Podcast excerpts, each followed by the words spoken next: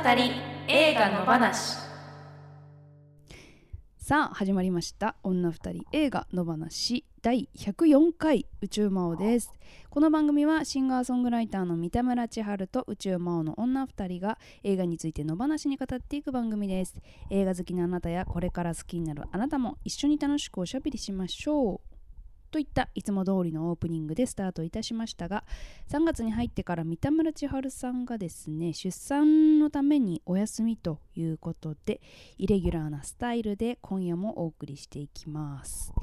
さて今夜もですね、先週に引き続きゲストをお迎えしております。骨盆エミリさんです。こんにちは。こんにちは。引き続きよろしくお願いします。よろしくお願いいたします。改めて軽く自己紹介いただけますか？はいはいえー、私はですね、骨盆という男女コンビで、えー、バンドを組んでいます。ボーカルのエミリと申します。でギターの、えー、アコースティックギターを弾いてる川口くんと一緒に、えー、全国を、えー、ライブしながら回っている、まあライブバンドですね、うん、うちは。でそんな感じで、えー、フォークデュオということで、バンドと言いつつまあ、ふたりしかいないんでデュオですね、はいはいえー、で活動しています。ありがとうございます。はい、ありがとうございます、はいはいはい、ということで、うん、先週に引き続き、うんうん、エミリさんに登場いただいております。はい、よろしくお願いします。よろしくお願いします。どうでした前回の放送、うん、っていうか配信、うん、は聞きました？あ、聞きました。 あ, ありがとうございます。どうだった？なんかね、自分で聞いてみたら、うん、自分が他でやってるラジオとは全く、うんテンションが違ってはい、はい、これはこれでいいなって思って、うん、なんか落ち着いてていいなって思って、うんうんうん、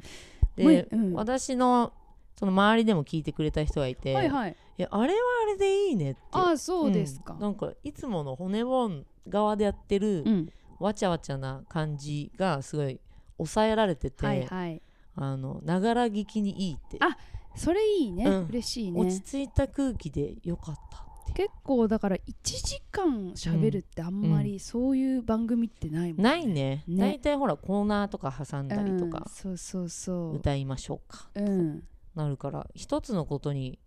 いちじかんたっぷり話せるってないじゃん、ね、だから特化しててめちゃめちゃいい番組だと思う、うん、ありがとうございますおかげさまでね、うん、あの先週の YouTube の再生回数もすごいよくて、うん、あ, ありがとうございます。今回もいいといいなね、うん、ちょっと皆さんに今夜も ね, ねエミリさんとのおしゃべりを聞いてもらいたいと思ってますが、うんね、前回、うん、あの収録した後、うんお酒飲みに行きましたね。楽しかったねちょっと本当に盛り上がったね盛り上がったね。なんかさ、うん、あのまあどこまで話すかもあれだけどね、みんな早く帰ろうねって言ってたのにさまあ別にそんな、うん、うちらも常識人だからなんか日をまたぐとかないけど、うんうん、思ってたよりは、うん、その盛り上がって盛り上がった帰りたくないねみたいな感じはあったよね、うん、ありましたね。ねあれはだから本当に、うん、あの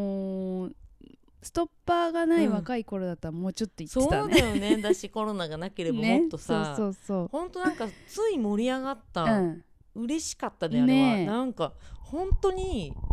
あの日本当に楽しかったんだよね、うん、そうあのグッバイエイプリルのね翔、うん、ちゃんもいて来てくれて、なんか私ね多分あの後嬉しすぎて、うんなんか友達に連絡してなんかミュージシャンの友達と飲んだんだいやだからさなんか意外だよねミュージシャン友達がさエミリさんあんまりいないってねあんまりいなくて、うん、だからとそ嬉しすぎてそう、うん、あの友達にミュージシャンと友達ができて、うん、飲んだんだって言ったらああ本当に楽しかったんだろうね、うん、とかってああそう伝わるよその感じがみたいな嬉しいですね。でもね本当に楽しかったんだよね。なんかだからやっぱ、うん、まあミュージシャンが集まると音楽の話っていうかさ、うん、音楽っていうか活動の仕方とか、うん、そうそうとかさあるある話とかね、うんうん、そうそうそうそう、ね、あそこのライブハウスの店長はこういうとこあるよね、うん、とかさあ見出したすごい面白かったね、ね、あの話はねそうそうそうここでは言えないですけれどもそうそうそう、まあ、いろんな面白い人いますからねそういう話とかね、うん、本当にわかるみたいな、うんうん結構だからそのこの界隈ではあるあるネタでひとしきり盛り上がって、うん、でなんかあの日はさ気候も最高だったんだよね最高だったのねそうだから換気のいいところで飲めたっていうのもあって、うんね、こう外でね、うん、ちょっと飲めたんだよね。そうそれだからそういうのもあって気分がすごい良かったんだよね。すごい良かったね。それにこう打って変わって今日はもう冬かよっていう、うん、寒いのよね今日は。寒いよね今日ね。急に変わっちゃったね、うん、そうまあだから先週はね、うん、いろんないい要素が合わさって楽しく飲みました ね, ね今日はだからほんとまったりだね、うん、コーヒー飲みながらやってますけど、そうだ今日はコーヒーで ね, ねちょっとやっていきたいと思いますけど、はい、お願いします。あのーうん、なんかさ、うんうんうん、いやだから、うん、エミリちゃんと私もまだそんなにさ、うん、あのー、会ってさ、うん、こうやり取りするってないじゃないですか。 だ,、ね だ, ね、だからまだなんならさんそうだよね、なんだかんだそうだよね。そうそうそう、うん、だから、うん、なんかまずその映画をあ、うんうん、を好きになったけみたいな、はいはいはいはい、そういう話とかも聞いてみたいなと思ったんだよね。あ、今話していいんだここは、うん、あそうそう、オープニングとしてさ、私は聞きたいかも、うん、そうだね。私は、うん、親がめちゃめちゃ映画好きで、あ、そうなんだ。もうそうちっちゃい時からもうなんか家であの映画がついて上映されてるのが結構普通で、ああ家のリビングで誰か見てるとか、うん、で必ずね、うん、X ファイルが流れてたのね、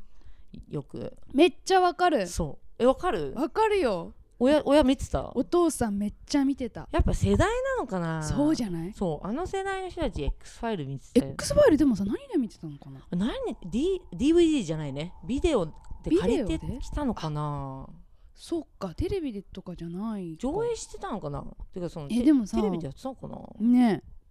えなんであんなに見てたんだろう。なんであんなに見てたんだろう。あれってだから連ドラじゃん、うん、要するにみんな見てたよね。みんな見てたよ ね, ねだからテレレレレレ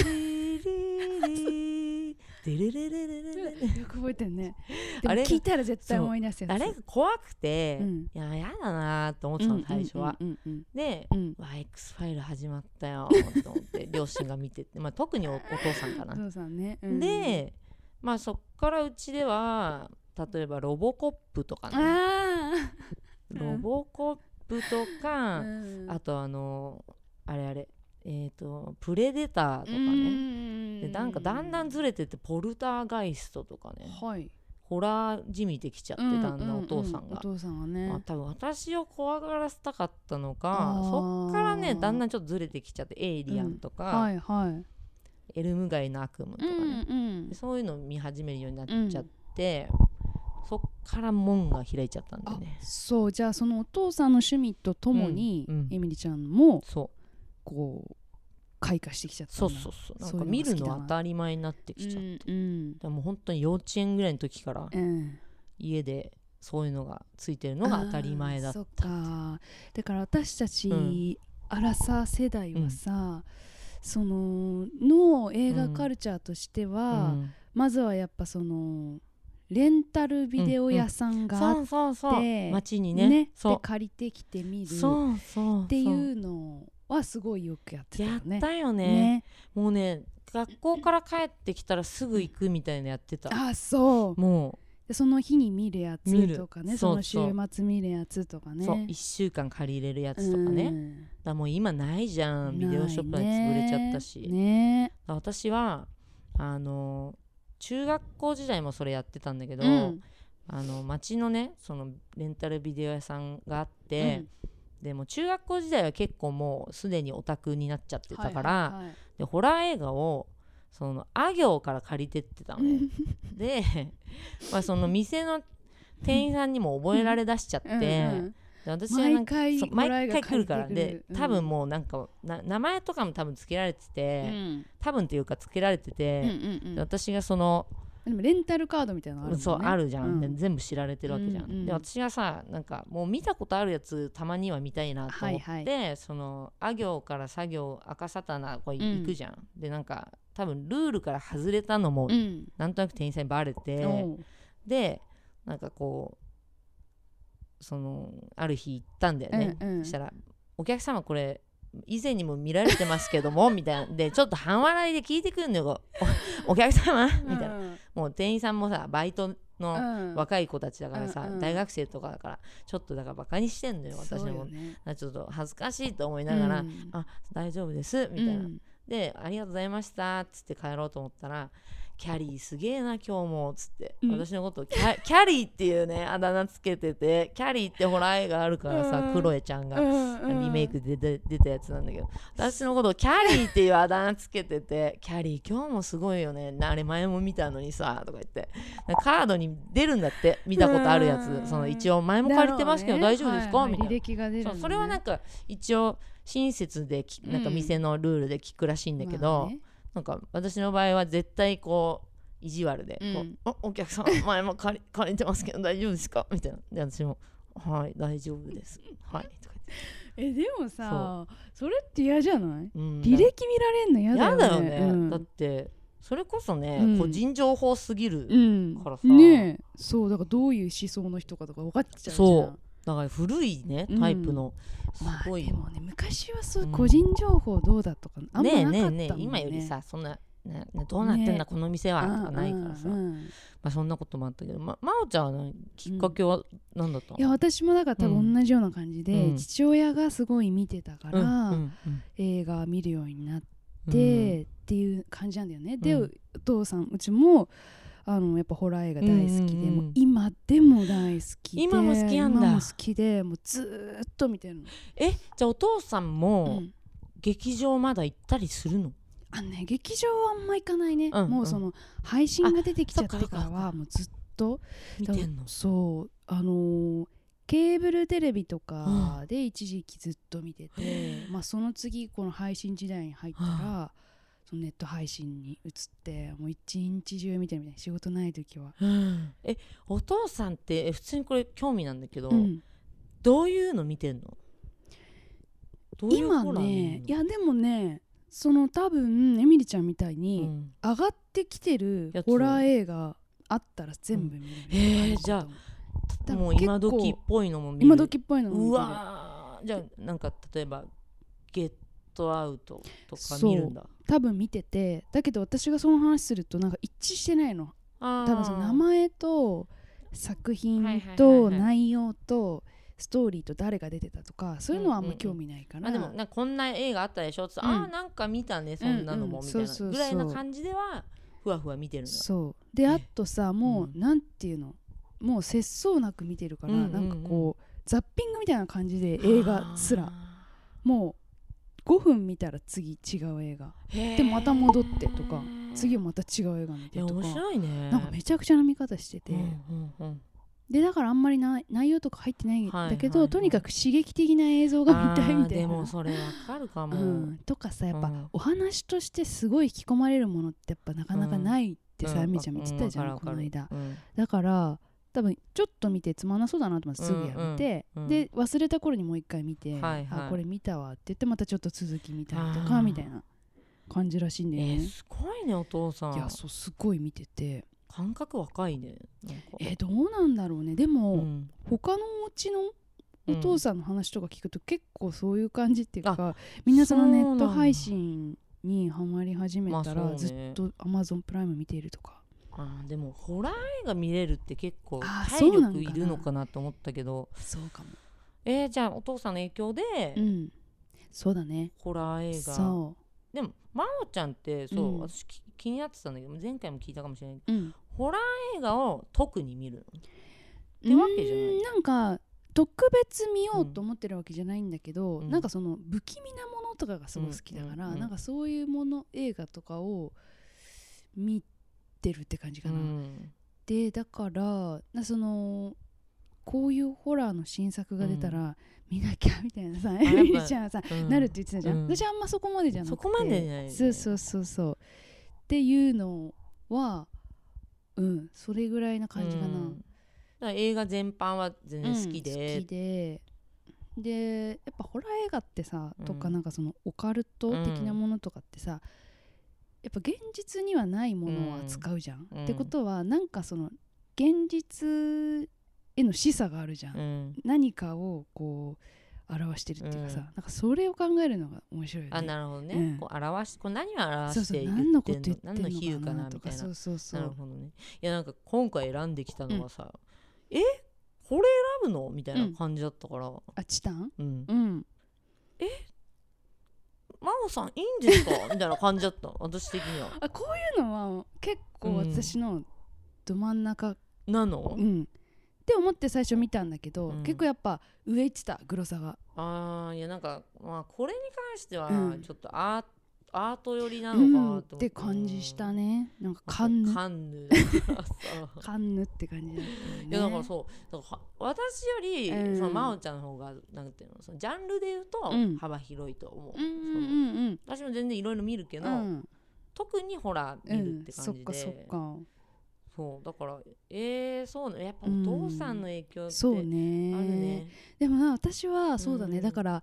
こうホラー映画に限って見るっていうことは、うん、まあ、ちょっと意識し始めたのは最近だけど、それこそさなんか、うん、そう言っとけばなんか仕事来るからじゃないけどさ、うん、でもそうだと思う、なんか、なんか一個特化してって言っとけば、うん、確かに。そうそうそう、だって私みたいのも寄ってくるわけだ、うんうん、なんかねホラー見るんですかみたいなそうそう、そうやってちょっと意気投合さ、うん、したりするじゃん。するする、ね、なんか言っとけば、うん、あのうちらみたいななんかオタクは寄ってくるかもね、うんうんうんうん、そうかもそうと思ったけど、うん、もうだからあんまり限定しないで高校生の時とかは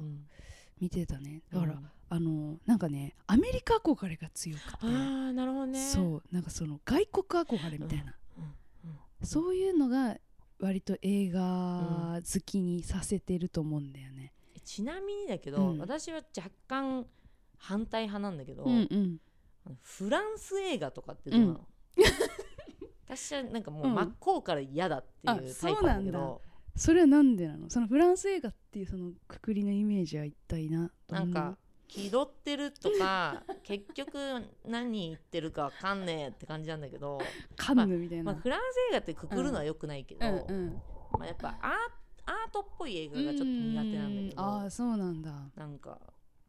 難しくってなんかわかんないみたいなそれがやっぱ血がバーって出たりとか、うん、もうちょっと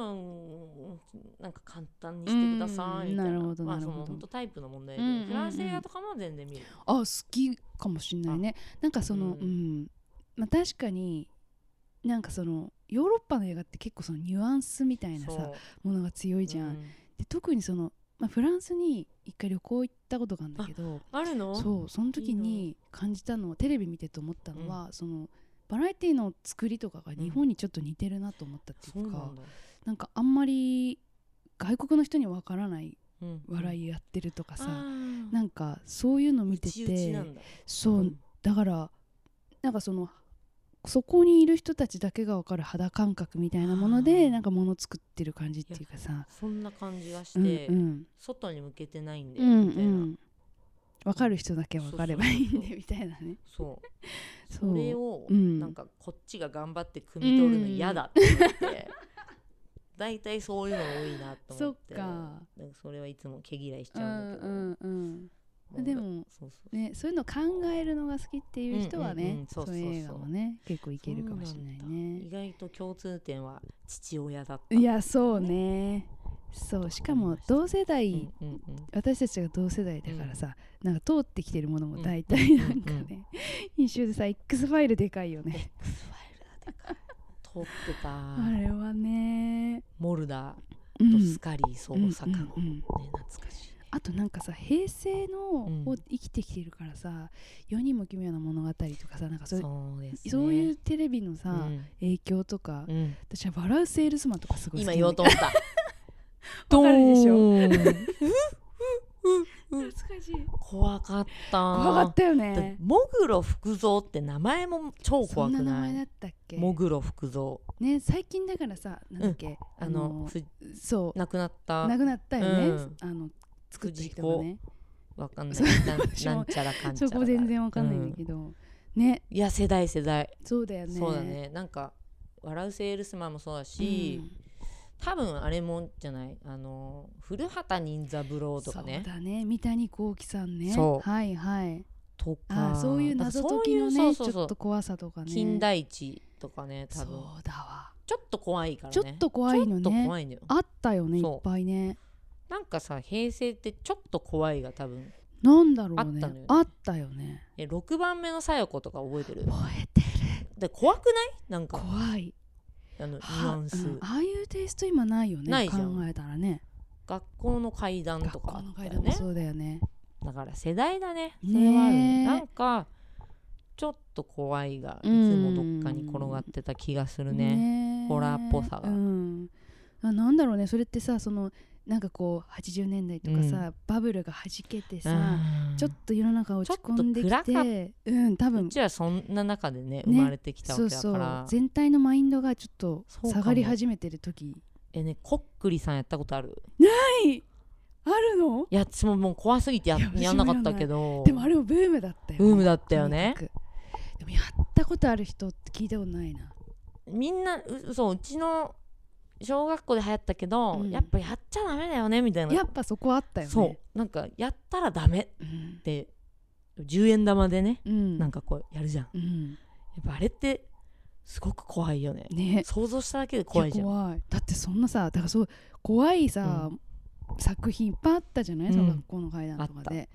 なんかこれだけは絶対ダメみたいな、うん、そう、なん今考え、うん、やりたくもないよ、うん、今だって、うん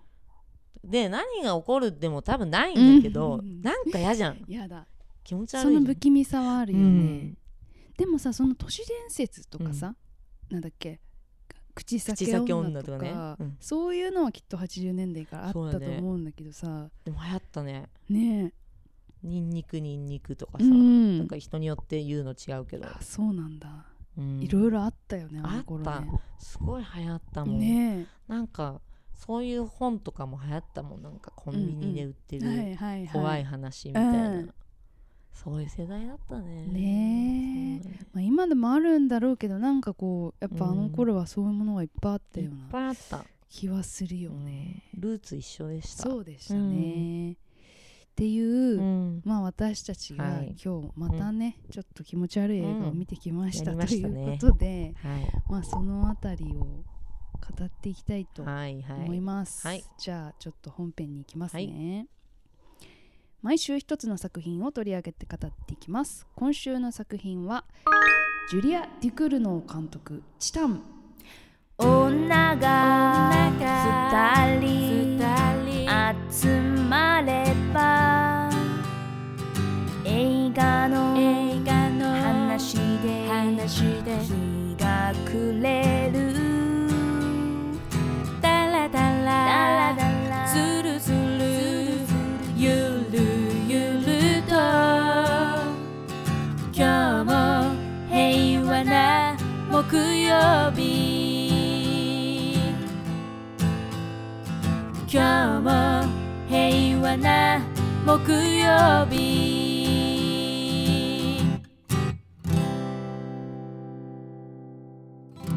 はい、あらすじ。ロー少女の目覚めで鮮烈なデビューを飾ったフランスのジュリア・デュクルノー監督の長編だいにさく。頭にチタンを埋め込まれた主人公がたどる数奇な運命を描き、にせんにじゅういちねんだいななじゅうよんかいカンヌ国際映画祭で最高賞のパルムドールに輝いた。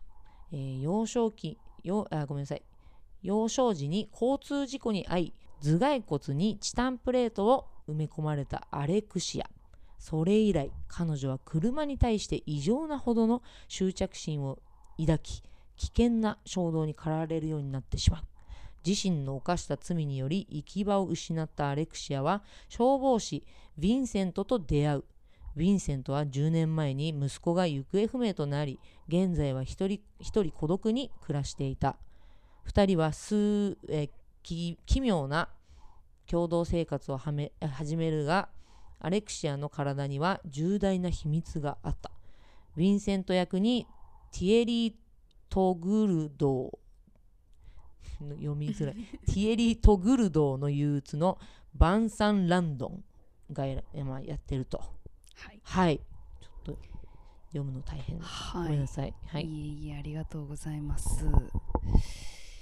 これね、まあその老少女の目覚めが、うん、私は結構面白いってなって、うんうんうん、面白かったね。ね、だからこれもちょっとどん全く想像つかなかった、うんうん、どうなるのかって思って、はい、まあちょっと今回提案させてもらったわけですけれども、うんうんうん、どうでした？ちょっとさ、まずメール読むか。あ、いいねいいね。これはなんかみんなのどんなこと言ってんだねえ。えーシネマヒーローは名曲さん、いつもありがとうございます、はい、三田村さん、真央さん、そしてエミリさん、こんばんは。こんばんは。この作品はカンヌ映画祭でパルムドールを受賞していますが、私にとっては正直奇抜すぎて感想メールお手上げですパンフレットも機械で製本できたのかと思うくらい変わっていましたね、うんうんうん、お二人のトーク非常に非常に楽しみにしています、うんうんうん、ちなみに今回くじからの回を鑑賞した夜くじからの回、うんうん、回を鑑賞したのですが、人生で初めて私一人の貸し切り状態でしたお二人はそんな経験ありますかということでいただきました。ありがとうございます。 あ, ありますね、えっと、ありますか。あの川口くんとね、うん、えー、とキス我慢選手権っていうゴッドタン の,、はいはいはい、あの映画版ザ・ムービーをね、はいはい、見に行ったらふたりしかいませんでした、うん、私たちだけ。あ、本当人気作っぽいのに。そう、公開初日に見に行ったらレイトショーかなんかで見に行ったらね、うん、なんかうちらだけだったんで、ねえー、公開初日なのに、うん、確かまあいやっつって大爆笑だったけどね。確かにね、その自分だけの空間ね、自分たちだけの空間になりますけど、うんうん、私ないな、なかなか ね, ねちょっと怖いね。怖いね。そうなるとしかもチタンでそれチタンでそれ怖いななんか見てあげたかったよねえ、うん、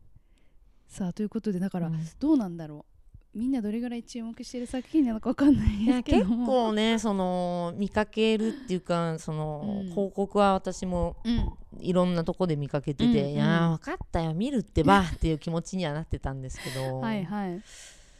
まあ、ちょっとねあのシネマヒーローは名曲さんはお手上げだったということでしたね。はい、はい、メールありがとうございます、うん、まあ、そういう人多いんじゃないですか。そうね、うん、えもう感想言っちゃういっちゃう推しポイントいっちゃう推しポイント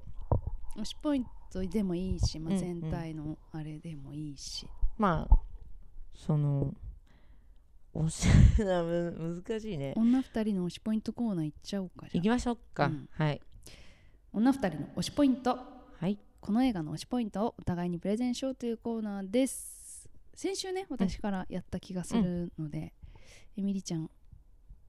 じゃあそのいちから、はい、あれどうだどっちからだっけ忘れちゃったけど、まあいっか、エミリちゃんから、はい、じゃあエミリ的推しポイントそのいち、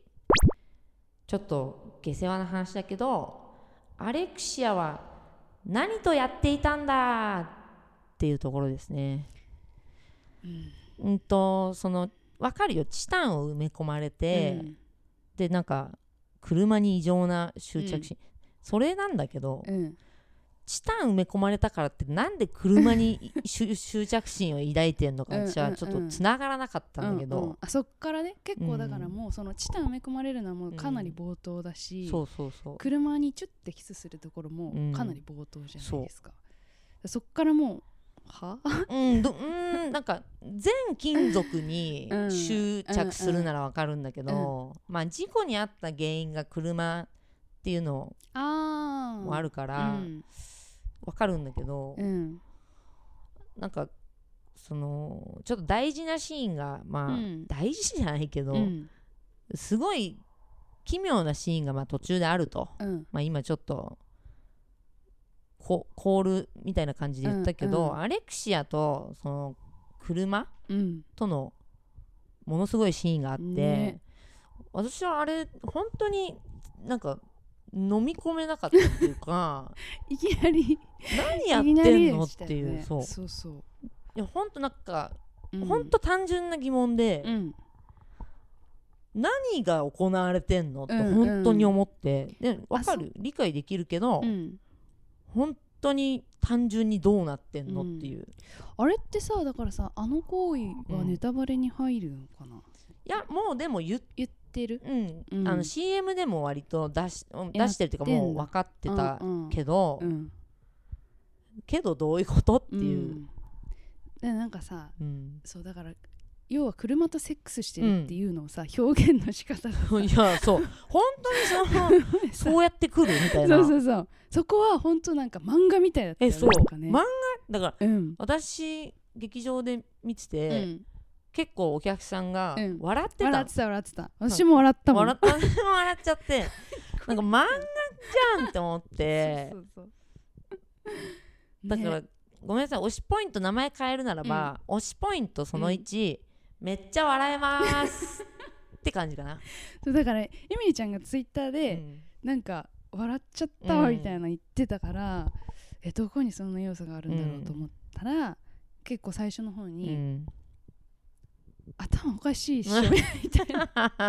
頭おかしいわこの映画みたいな感じが最初からバーンって出てきて、うん、あこれはこういう、そう、うん、レベルからスタートする映画なんだなっていうと、もう本当に視覚的に納得した。つながらないしって思って、私は下埋め込まれたからって、うんね、だからさ、うん、なんかそのピアスにも反応してたじゃない、うんうん、してた。だからまあ一応金属全体に対しての、うんまあね、なんか執着してるっぽいんだけど、うん、なんか私はそのいやだからってみたいなそのうんうんうん、うん、でしかもなんか唐突に現れたじゃん、うん、車がシャワー浴びてたらそうだよね、ちょっとなんか地震みたいな音が起きてバンバンつってね、でなんか裸のまま、うん、呼ばれるがままたどり着いたら、うん、なんかイケメンみたいな車がゾーンって立ってて、うんうんうん、あれかっこよかったね車が。そう車がかっこいいでしょ多分、多分あれってさ、うん、アレクシアにとってはイケメンがイケメン、そう多分イケメンみたいなそれも私ちょっと笑っちゃって車がヘイベイビーみたいな感じで待ってるんだとしたらね、めっちゃウケんだけどと思って、ガレージに車が立ってるみたいな、うん、えみたいな、うん、車のさ揺れ方もさもうカラーズみたいなボヨヨン、そうなのボヨヨンあれがそのね最中の動きなんだみたいなもう私もうほんえこれ何これから数十分これでやってくの、うんうん、って思ったら違うもう耐えられんわって思って、うん、バカ映画やないかーって思いましたね。そうね、ある意味だからさ、うんまあ、ちょっとお高くと思った映画なのかなと思わせておきながら、そうそうそう、うん、やっぱ設定としてはバカバカしいし、うんうん、そうでそこはなんかジャンル映画として、うん、ホラー映画として、うんなんかこう楽しんでいいところとかさ、なんか私はもっとアーティスティックな、うん、もうアートでございってくると思ったの、はいはいはいうん、そこでいちポイント、うん、逆にプラスだった、うんうんうん、そういう意味ではねわかるわかるでした。まおちゃんは、うん、私はね、まあ、今の話を受けて推しポイントっていうか解釈、うんうん、私的にはこう解釈したっていうところをちょっと言っていきたいなと思いますね、うんうん、あ宇宙魔王的解釈そのいち、チタンは何を意味しているのか、うん、っていうところだよね。はだからチタンを頭に埋め込まれたっていう状態が何なのかっていうのがちょっと分からなかったのよ。いや分かんない。そうだから後半に関しては結構その自分なりの解釈がいろいろできたんだけど、うん、その前半のまず設定として、うん、チタンとそして車に反応しちゃう体みたいな、うん、そこが何なのかなっていうのが分からない状態から今話し始めてんだけど、うんうん、だからそのなんていうのかな、なんかそのえっと常識とか社会通念とか、うん、あーなんかそういうものかなと思ったのね、はいはいはい、だからなんかそのお前はこういうものにお前は女で、うん、お前は男性に性的欲求を感じるもので、あお前はそういうものに惹かれて生きていくんだっていうのがバーンって子供の頃にこう、うんうん、埋め込まれてるみたいな状態が今の私たちだとして、うんうん、お前は車にそういう欲求が向く人間なんだっていうのをなんかこう埋め込まれたみたいなことかな、はいはいはい、だからもう彼女の性的欲求はもう車にしか行かない、うんうんうん、っていうそういう設定からスタートしてるってことなのかっていうのをちょっと思って、ね、でだからその後半に進んでいくっていうか、まあ、前半の時点でなんだけど、うん、その彼女がそのの性的思考がどっちこうなんかは全く分からないくて、はいはい、そう人間に対しては、うん、でだけど車に対してはすごく異常にこう執着してるっていうのが、うん、なんかそういうことかなとか思って、なんかさっきちらっとそのパンフレット見て、うんうんうん、なんかそのパラパラって見た時に見た全然ちゃんと読んでないからだけど、なんか自由なその恋愛とか男女みたいのがなんちゃらって書いてあって、で真央ちゃんの今の話聞くと、確かにもしかしたらこの映画で、あのほら後半ネタバレなしで話すのむずいけど、後半さアレクシアってもう男なのか女なのか、はたまたもう母親なのか人間なのか、もうさえもわからない領域行くじゃん、うん、って考えると、なんかこの映画がね、うん、すごいめちゃめちゃいい解釈すると、うん、無理やり、うん、人間はなんか自由に生きてっていいんですよ、うん、にも捉えれるけど、うん、すごい頑張って解釈したら、うんうんうん、でもマジ無理、無、無理っていうか難しすぎるその解釈は、うん、チタンを見て、うん、いや そうそれは無理じゃん、いやそれはね、うん、無理じゃんその解釈、うん、この映画見て、うん、あ自由に生きてっていいんですか、うん、じゃなくて、それは私難しいと思って、うん、なんかそれ私やっぱ思うのは、うん、チタン入れたから何なの、うん、ってやっぱ思ったんだよね、うん、そこのさまず設定が難しいよね。そう突拍子もなさすぎるっていうかさ、奇抜すぎるっていうのは、うん、確かにまああるよね。チタン入れたことによって逆にマジ意味わかんないんですけど、うん、この人って感じなんだよね、うん、えだからそのさ、うん、まあネタバレなしで言うと、そのだからこの人は罪を犯して行き場を失うっていうあらすじでは書いてあるので、そこまで言うと、うん、だから罪を犯すわけですよね、うん、でだから罪を犯してでその先のストーリーが始まるっていうだけじゃいけない、うん、いい設定じゃない？そのだから前のやつ、そのチタンを入れて車にそういう欲求を感じるという設定、うん、車とセックスするっていう、うん、異常な、うん、あれを入れなきゃその後が進まないっていう、なんかその設定がこうなんだろう、要素が多すぎてそういるって思って、うんうん、なんかそうもちろんチタンが一番メインなんだけど、うんうんうん、それ描けてるって思った。なんかチタンっていうものを描けたんですかって私は思う。そうね。だから最後に、うん、最後にチタンってどうどう関わってきたっていうと、うん、最後はそのね、うん、そうなの。だから物語のなんか真ん中にはいないんだよね。そのチタンが。そう。なんかずっと破片じゃない。うんうんうん、脇役じゃないチタンってこの映画の。うん、あそういえばこの人の体にはチタンが入ってたんだって、だからなんだっけって感じだよね、うんうんうん、チタン入ってるからなんなのってやっぱ終始思ってたんだよねそうね、なんか邪魔じゃないって思っちゃって、うん、そのチタンの要素がだからそうだね。いやでもやっぱりあれは、うん、車とそういう行為をして、うん、でっていう、うん、でっていう展開が必要だから、うん、そこでそのね、そこがなんか必要なから最初に頭に入れ込んでるって設定を使わないといけないっていう、まあまあね、えじゃあさ変な解釈するなら、うん、じゃああれなのかな、ハンデってことなのかな、ハンデハンデを背負うとかそういうことなのかな、あーなんだろうなんだろう、性的指向も別に、うんそういう人だって本当にいるだろうし、うんうんうん、でそれもだし、うん、その体に何かそういう不具合があるっていう人もいるし、うんうんうん、ってことなのか、うん、ああその頭にチタンがある状態っていうのがね、うん、がなんかそのハンディキャップ的な意味なのか、そういう風に考えたとしたらでもさ、うん、だからそうだよね、彼女はやっぱそれとともに生きていかなきゃいけないから、そうその他の人には絶対理解されない何かを背負って生きて、うん、っていうね、うん、そういう解釈もできるよね。そんなに綺麗な映画じゃないと思うんだよねバカ映画でしかないと思うんだよねまあこれ女性、女性の監督が撮ってて、うんうんうんうん、でもローはさ、うん、やっぱ理解されないなんか物悲しさがあったような気がすんの、うん、なんかあの女の子が、うん、なんか人肉をね、うん、食べちゃう切なさみたいなのはあった気がすんの。そうそうそう、どうにも止められないっていう、ね、そう衝動、うん、でこれも私それの延長だと思ってて、うん、なんかそういうマイノリティは絶対あると思うの、うんうん、でこのアレクシアがちょっと孤独っぽい、うん、親との関係、お父さんと分かり合えない、でそれ後半にさ、うん、ちょっと多分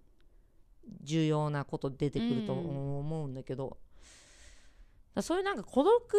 でセクシャル的なあれもマイノリティでっていうのは、うん、多分意味はあると思うんだよね、うんうんうん、だけどなんかやっぱちょっと描き方、その車のシーンとかで損しちゃってる気もあると思う。あ、もうちょっとじゃああの車のシーンは、うん、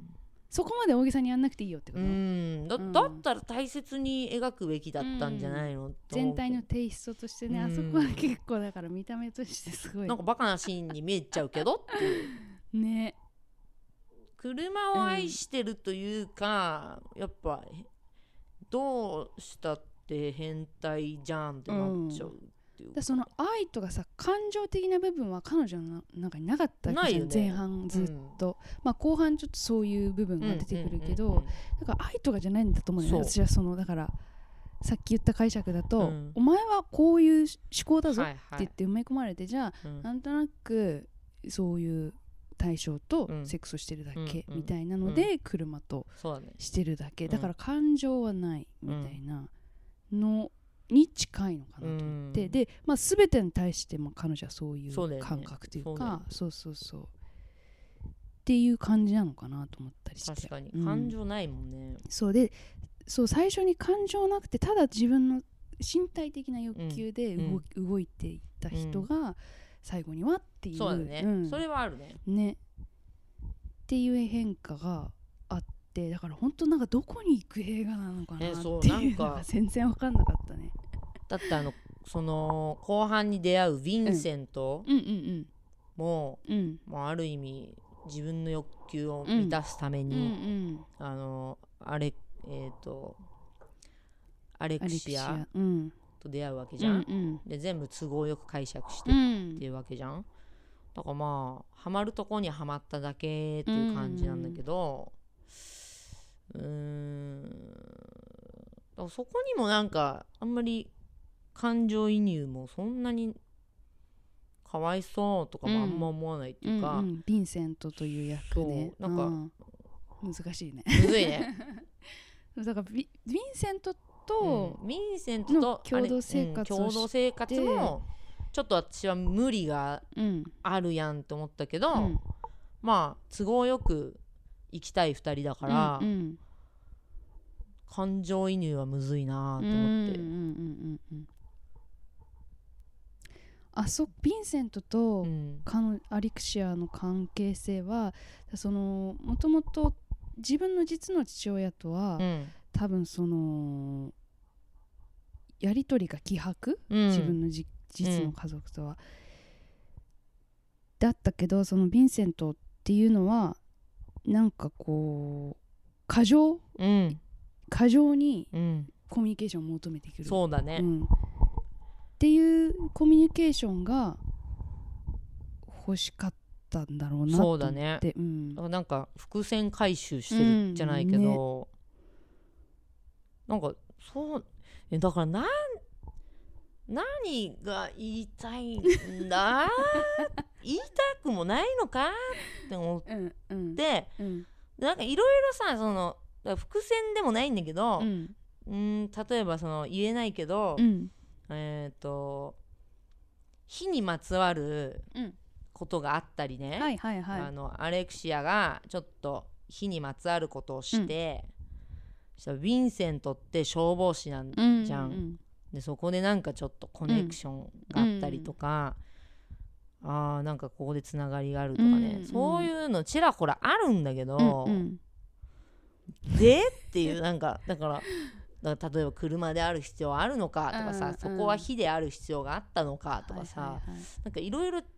ちびちびあるんだけど、うん、別になんかそこまで深掘りする必要もないかなぐらいの感じの、うん、でもまあまあもうあ話戻すと、うん、エミリ的推しポイントそのにで言うと、うんうん、私は思ったよりグロくなかったっていう感じですかね、うん、なんか本当前評判が本当にあのしばらくあの食欲がなくなるとか、なんかトラウマになりましたとかだったから、うん、もうとんでもないやつが来ると思ったのよ、うんうん、もう私の中であの見るのやめちゃった映画が、うん、グリーンインフェルノで、あーイーライロスの人食ってか、はい、人を食べるやつ、ね、ちょっとね初めて見るのやめちゃったの、うん、ちょっと、うん、で、うん、それぐらいなのかと思って臨んだら大丈夫だったの、うん、だから私は思ったより大丈夫でしたっていうのがちょっと推しポイントで、けどあのね男の人が一人途中退出しましたしました、しましたやっぱりね、はい。でもそうか、エミリちゃんはそこまでじゃなかったのね。そう、前評判のおかげで逆にすんごい構えていって、うんうんうん、もうすっごいいろいろ想像していったんだけど、うんうん、想像よりは下だったっていうね、うん、で, でもグロいですよこれ、うんうんうん、気をつけてください。いやそうだと思いますね。グロいです、グロいです、うんうん、宇宙回ってきよしポイント い,、うんうん、いきますね、はい、お願いします。宇宙回ってきよしポイントそのに、うん、そういう意味で言うと、うん、私はグロかっただよね。そうだよね、そうだよね、そうなんだよね。ぐったりするよね、うん、いやなんかね、まあその痛いとか痛い、あの露骨に殺すシーンとかが映るので、映ります。全然その容赦ないっていう感じがしたんだけど、うん、まあそういう暴力シーンに関しては結構痛いみたいな、痛いです感じはあった。グロいかどうかわかんないけど、いったみたいな、いそこいったみたいな。私もうお腹痛くなっちゃった。ずっとお腹痛くなっちゃったもん、ね、この映画見てて。だからさ、そんなになんかなんだろう、血が出るとかじゃないと思うけど、なんかこう打撃がなんかね、すごい直接的なんだよね、暴力がね。うんっていうのもあったんだけど、うん、それよりも私がグロいのは、うん、やっぱね、なんかその妊娠怖いっていうずっと私は思感じてる。えちょっと待って、私もなんだけど妊娠恐怖症あるよね。怖い。そう、なんかそのあれやだ、体自分の体が変化してしまう恐ろしさもうめちゃくちゃわかるっていうグロさがここにこの映画ではすごいあって、めっちゃわかる。まあだからさ、すごい命の誕生とかすごい尊いことだと思うしさ、その私たちだってさ、うん、人の体から生まれてきてるんだから、うん、人の営みとしては当たり前のことなんだけど、やっぱどう考えてもおかしいっていうか、うん、なんか自分の持ってる知識の中では理解できない、もうね、超えちゃってんだよね。妊娠っていうのはもうなんか怖いよね。怖いのあの体つきが怖いのよ、ね、そう。エミリちゃんも分かる分かる、うん、もう私それはなんか、うん、自分じゃ 言, 言っていいのかなっていうのもあって、うん、ちょっとずっとあどうしようと思うけどそれなの、この映画の一番怖いとこは私はそこだった、うん、何よりもあのフォルムがもう怖すぎて、ね、そうだからさ、子供がどんどん大きくなっていくこととかさ、うん、お腹が大きくなっていくこと、うん、自分の体が変化していくこととかさ、うんっていうものに対するさ、なんかこうあなんつうの理解できなさっていうかさ、うん、がさあるじゃん、彼女、うん、アレクシアにも、うん、映画の中でなんか嫌だからどっかいなくなってみたいな、うん、やめてみたいなさ、うんうん、言ってた。でだから自分はさ命が欲しくてセックスしたわけじゃないのに、うん、じゃないのになんかわけわかんないもんがお腹にいるみたいな、そこにあるのはさ愛情とかさ、うん、母性とかでは全くなく、うん、何これみたいな、いやそうこれ何みたいなさ、もう二重三重の意味だしね、そうそうそう、もう相手、うん、ねえ、ね、何なんだって話だし、うん、がっつりもネタバレしちゃったね私ね。いやまあでももうこれ言わないとって感じだよね。だからドライブマイカーじゃないもんね、うん、カーセックスっていう話だからねこれ。そうだよね、本当にセックスウィズカーみたいな感じ。セックスウィズカーだねこの映画したんじゃないもん、ね、そうだよ。いやそう本当にこの日ね、うん、私にほん立てで映画見て、うん、朝チタン見て、うん、そのまんま流れでハッチング不可見たの。あの上げてたねツイッターにね。そうそうそう、あっちも怖い映画なんだ。そうハッチング、ね、なんかミッドサマーみたいな感じかと思って、うん、家族間のなんかこうギスギスをね描いた映画かと思って、うん、でなんかあのー、卵をねちょっと育てる、はい、女の子が拾ってきた卵を育てたらどんどん大きくなってっちゃってみたいな、うん、で部屋に巨大な卵があってみたいな話なんだけど、どっちもね、うん、共通して言えるのが、うん、やっぱり何かが育っていく怖さっていう、うん、あどっちもそれだったの、うん、で私どっちも嫌いなのそれが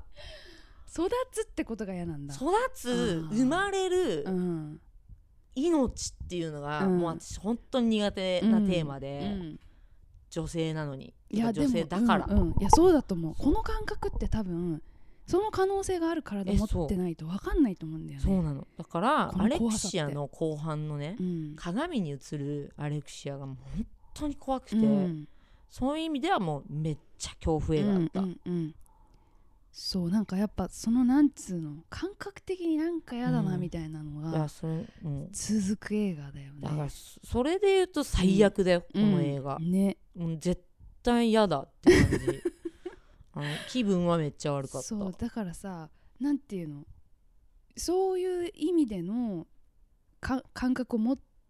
た視点から言うとすごくグロテスクっていうか、え、グロい、人間ってそもそもグロテスクだなっていうね、うん、なんかだってさ姿が変わって、うん、なんか大きくなって、うん、でしまいには老いて死ぬみたいな、そう何それみたいなそのさ一部分を切り取ってね、うん、映画にされるのがやっぱ、まあ、映画ってなんかこう人生のね、うん、こうにじかんにしたバージョンみたいな感じなんだと思うんだけど、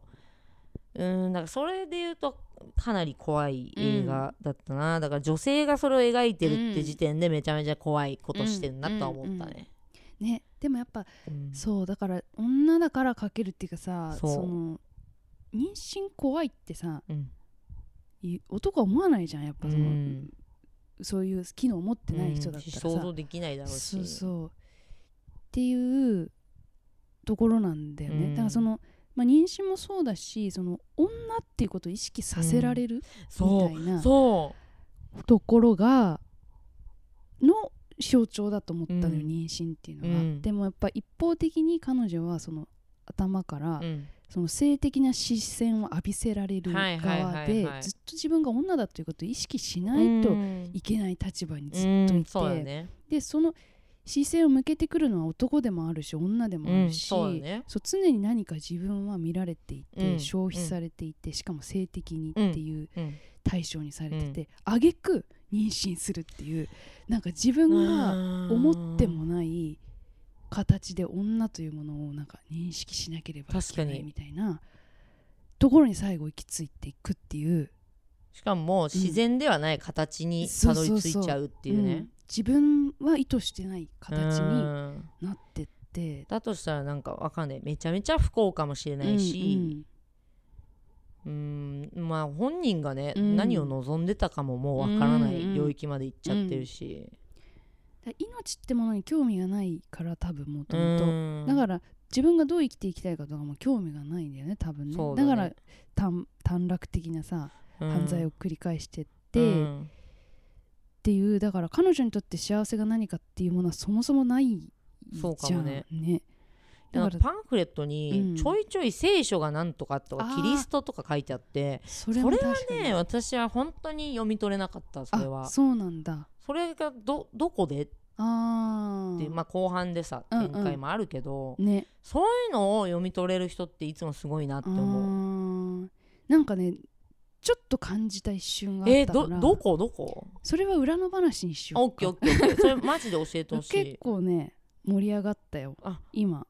ね、いちじかん近くしゃべっております。あ、本当もう、はい、さらっとすごい。そうなんです。あ、すごいすごい。まあ、ちょっとだからコーナーやる時間ないんで、ね、はいはい、コーナーはいっか、はい、わ、ね、かりました、はい、じゃあもうこのまま続きは裏の話でやるということで、ぜひ聞いてね。はい、エンディングいきまーす。今夜朝まで映画もいいよね、二人の話。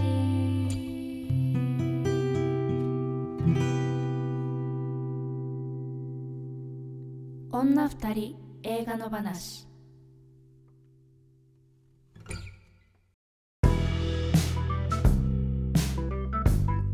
はい、ということで、うん、盛り上がっちゃいましたね。盛り上がっちゃうね。なんかだから多分何かを読み取ろうという意思がないと読み取れないし、うんうん、そうだね、意思があっても、うん、はぁってなるっていうか、いやそうなのけど結局さ、なんか映画好きと喋ってれば、うん、じゃあえ私全く何も感じなかったんだけどっていう人がいて、うんうん、えでもさこういう風に感じたよ、うんうん、あなるほどね、うん、えじゃあってことはあれってこういうことができるからやっぱ楽しいよね、うんうんうん、楽しいよね。そうそうだからよくわかんない映画ってさ見終わった後イライラするんだけどイライラするイライラする金払ったのよみたいなけどやっぱ喋りたいんだよね。そうそうそう喋ってくるとあーなるほどねみたいなことはありますよね、うんうん、あるあるある、うん、いや楽しいね。はいじゃあちょっと、うん、まあそのなんだろう他にもなんかこういう解釈ができるんじゃないか話は、うんうんまあ、今がっつり私ネタバレをしましたけども、うんはいはいはい、あの裏でもネタバレしてやっていきたいと思いますので、うんうんはい、はい聞いてください、はいはい、ということでエミリちゃんは今月にかい出演していただきました。ありがとうございます。ありがとうございました。本当今度こそ三田村さんも来て、うん確かにさんにんでやりたいねやりたいね、うん、またね、うん、そういう回もちょっとやりましょう。ぜひぜひ今日の映画は、うん、えー、っとチタン